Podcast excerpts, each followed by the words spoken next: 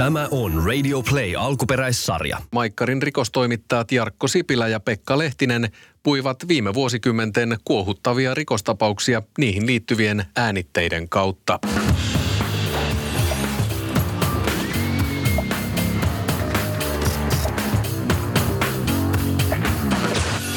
18-vuotias hyvinkääläinen Eero Hiltunen ampui 26. toukokuuta 2012 aamu kahden aikaan useita laukauksia liikerakennuksen katolta Hyvinkään keskustassa. Kaksi ihmistä kuoli ja seitsemän loukkaantui. Ajattele sitä tilannetta, että oot yöllä kahden maissa baarikadulla ja yhtäkkiä rupeaa tulee laukauksia. Baariikkunat menee rikki, ihmisiin osuu. Kyllähän se on ollut aika aika niin kuin tällainen kaoottinen ja epäselvä tilanne. No on ollut jo, eli kesää odotellessa siinä jengi on ollut liikkeellä illalla baarissa ja mitään tietämättömänä yhtä alkaa väijyksestä tulla sieltä laukauksia, niin on se varmasti paitsi kaoottinen, niin myös erittäin pelottava tilanne siinä hetkessä. Ja sehän johti siihen, että ihmiset rupesivat sielläkin epäilemään toisia ampujiksi. Jotain otettiin jopa kiinni siellä ja pahoinpideltiin, mutta tekijä oli sitten kuitenkin tämä Eero Hiltunen. Ja se on aika erikoinen tämä niin kuin tapahtumien kulku, joka johti tähän ampumiseen. No on, ja tota, äh, Hiltunenhan oli ollut viettämässä sitä päivää ystäviensä kanssa, useampi ystävä, mutta joukossa oli myös sellaisia, joita hän ei entuudestaan tuntenut. Ja, ja tota, siinä oli nautittu alkoholia pitkin päivää ja, ja sitten kun oltiin matkalla sinne Hyvinkään keskustaan, Hiltunen ja nämä, nämä kaverit, niin tota, sillä matkallahan tuli sitten tämmöinen painitilanne, kun siinä vähän mm, puoli ja toisin haast, haastettiin ja, ja tota, Tämä painitilanne saattaa tässä nyt olla kuitenkin ja saattoi olla sitten se kaikkein ratkaisevin juttu, että tämmöistä pääsi, pääsi tapahtumaan.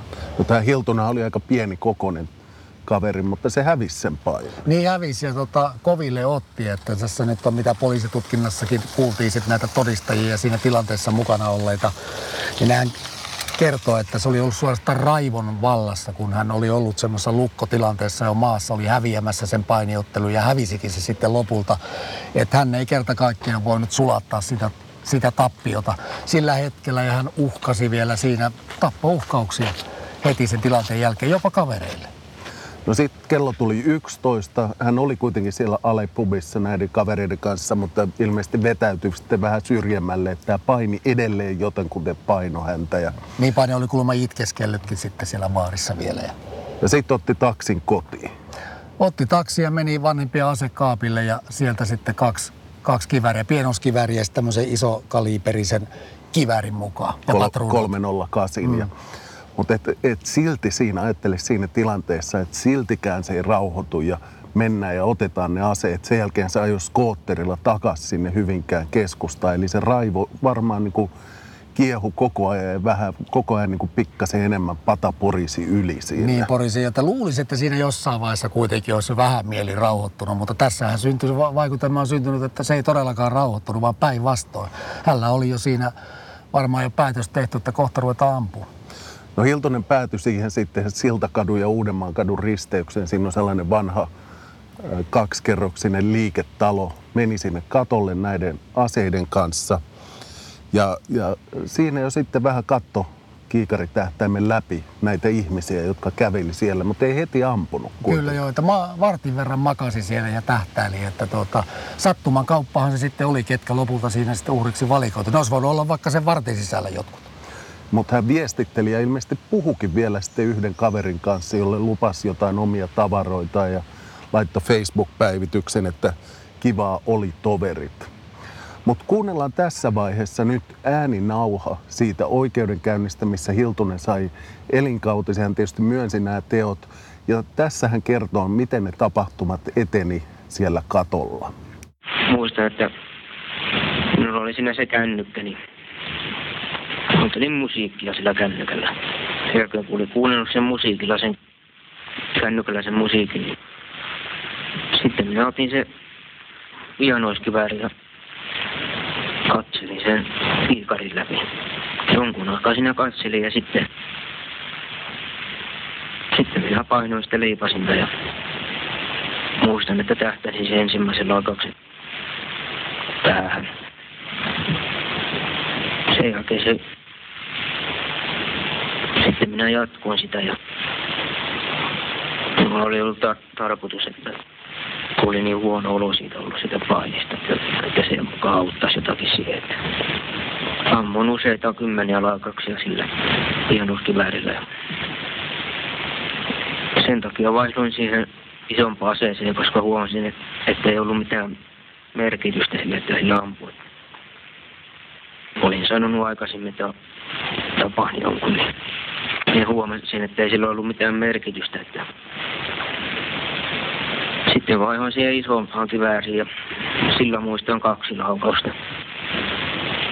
Kaljuumiehen muistan, että ammuin ja sitten tuli poliisiauto ja muistan, että häntä tähtäsin ammuin. Sen jälkeen muistan, että, että se olisi ollut mun viimeinen laukaus sitten, kun ammuin poliisia. Minä näin, että hän kaatui, niin minun mielestä minä sitten lähdin sen jälkeen pois sieltä katolta. Poliisitutkinnan mukaan Hiltunen ampui kaikkiaan 18 kertaa sillä pienoiskiväärillä. Sen jälkeen vaihto siihen järeempään aseeseen, jolla hän ampui sitten neljä laukausta. Ja nehän oli siinä niin kuin ravintolan Medicine Man ja Level Vitosen edustalla.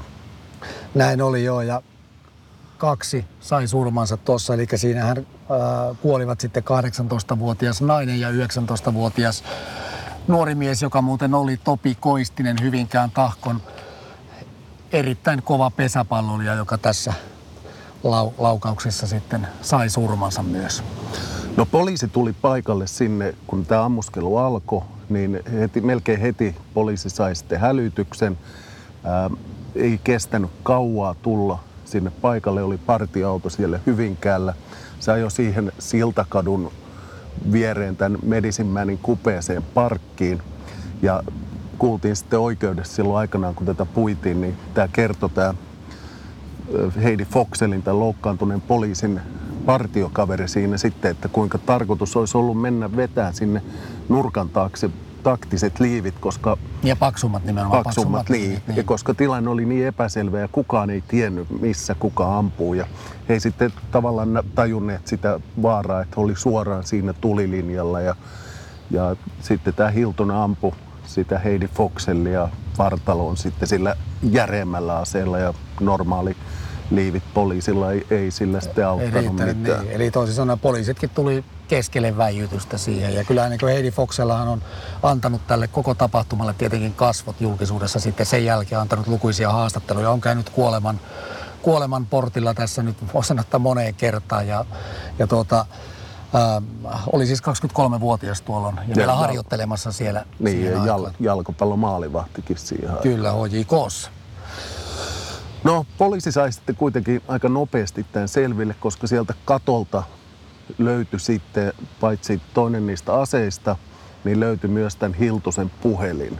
Ja näillä päästiin sitten tekijän jäljelle. Hiltunen etsintä kuulutettiin ja lopulta sitten seuraavana aamupäivänä niin Hiltunen löytyi sieltä radan varresta kävelemästä, että poliisiauto tuli sitten, ei, ei ihan sattumalta, kun oli saanut vinkkiä, että sen näköinen mies kävelee mm. siellä, mutta Hän oli painut sieltä katolta niin kuin ensin metsää, viettänyt siellä sitten sen koko yön ja sitten lähtenyt sieltä talsimaan sitten jollain silla, sillalla. Istuskellut siinä, kun poliisipartio oli tullut siihen ja ottanut sitten kiinni ja sitä myötä homma alkoi olla sitten selvä. Tekijä oli saatu, saatu koppiin siinä. Että.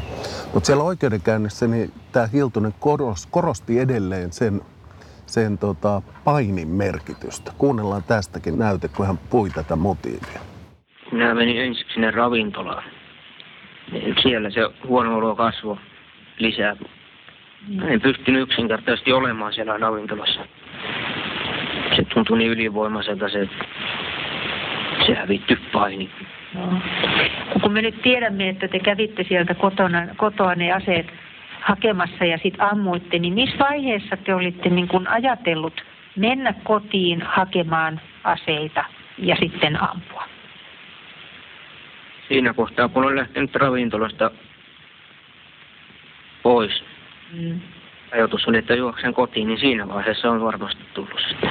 No tämän oikeudenkäynnin aikana tietenkin kuultiin, mitä mielentilatutkimuksessa tuli julki. Ja, ja siinähän oli mun semmoista, no ensinnäkin Hiltunen kyllä ymmärsi tekonsa, oli syytakeinen sitten näihin, näihin tekoihin. Ja, ja tota, samassa yhteydessä tuli, tuli sellainen asia, että hänellä oli tämmöinen niin persoonallisuuden rakenteessa sellainen, että hän oli ikäisekseen kypsymätön ja tällainen yllykke, yllykkeiden hallinta oli hänellä puutteellista. Mutta kuitenkin niin, että hänellä ei ollut mitään tällaista sairautta, joka olisi estänyt häntä ymmärtämästä näiden tekojen niin moraalisen ja tosiasiallisen luonteen. Hänellä oli ollut näitä mielenterveysongelmia ja kyllä me, mua mietityttää näissä se, että jos nyt ajatellaan normaalia päivää Suomessa, niin tuhannet tai kymmenet tuhannet ihmiset kokee vastoinkäymisiä, mutta kykenee hallitsemaan ne. Ja sitten just tämä painiselitys siitä, että, että se loi sitten sellaisen vihan, niin se tuntuu kyllä aika erikoiselta. Mutta siihen saattaa löytyä tietyllä tavalla selitys, että muutama vuosi sitten näiden tekojen jälkeen niin spekuloitiin tällaisella masennuslääkkeellä, tällaisilla SSRI-lääkkeillä, että voisiko niillä olla yhteys tämän tyyppiseen väkivaltaan. Että sekä Jokelan ampuja että Kauhajojen ampuja että tämä Hyvinkään ampuja on kaikki syönyt näitä samanlaisia lääkkeitä ja jotkut asiantuntijat siinä sitten varoitteli, että erityisesti sitten alkoholin kanssa niin nämä lääkkeet saattaa vahvistaa niitä vihan tunteita ja johtaa tällaiseen niin kontrolloimattomaan väkivaltaan, että, että se, siellä voi olla jotain. Niin, onko tuossa kansainvälisesti mitään vertailukohdetta sitten, että muuallakin olisi näin, nimenomaan tähän, tähän kyseiseen lääkkeeseen liittyen? No siitä ei ole varsinaisia tutkimuksia tehnyt ja lääkintohallitus sitten, sitten sen, tai Fimea sen, sen sitten niin kuin kiisti, että olisi mitään näyttöä, mutta Yhdysvalloissa on, on epäilty tällaista yhteyttä. Että Suomessa noin 10 000 alle 19-vuotiaista syö tätä mm. lääkettä. Ja siitä tietysti, jos, on, jos näin moni syö sitä, niin voi tietysti niin kuin ajatella, että ei se nyt aiheuta hirveätä väkivaltaa, koska ei ole tullut mitään aaltoa mm. tästä. Mutta, mutta, mutta kuitenkin pelottava yhteys on tuo saattaa kouluampujilla ja nyt tässä Hiltusella myös niin sama, sama tausta tuohonkin liittyen. Niin, mutta saattaa tietysti mm. olla joillain ihmisillä, että, että tämä niin kuin vahvistaa jotain tiettyjä impulseja, mutta et, et varmaan siinä on aina monimutkaisempi kokonaisuus tässä, tässä taustalla. Mutta niinhän se usein on, että mitä kummallisempi teko, niin sitä ihmeellisemmät motiivit, joita ei tavallaan niin kuin me tavalliset ihmiset ei kyetä edes ymmärtää mm. niitä. No mutta Hiltunen sai käräjäkarissa tästä elinkautisen tuomioon kaksi murhaa ja seitsemän murhayritystä.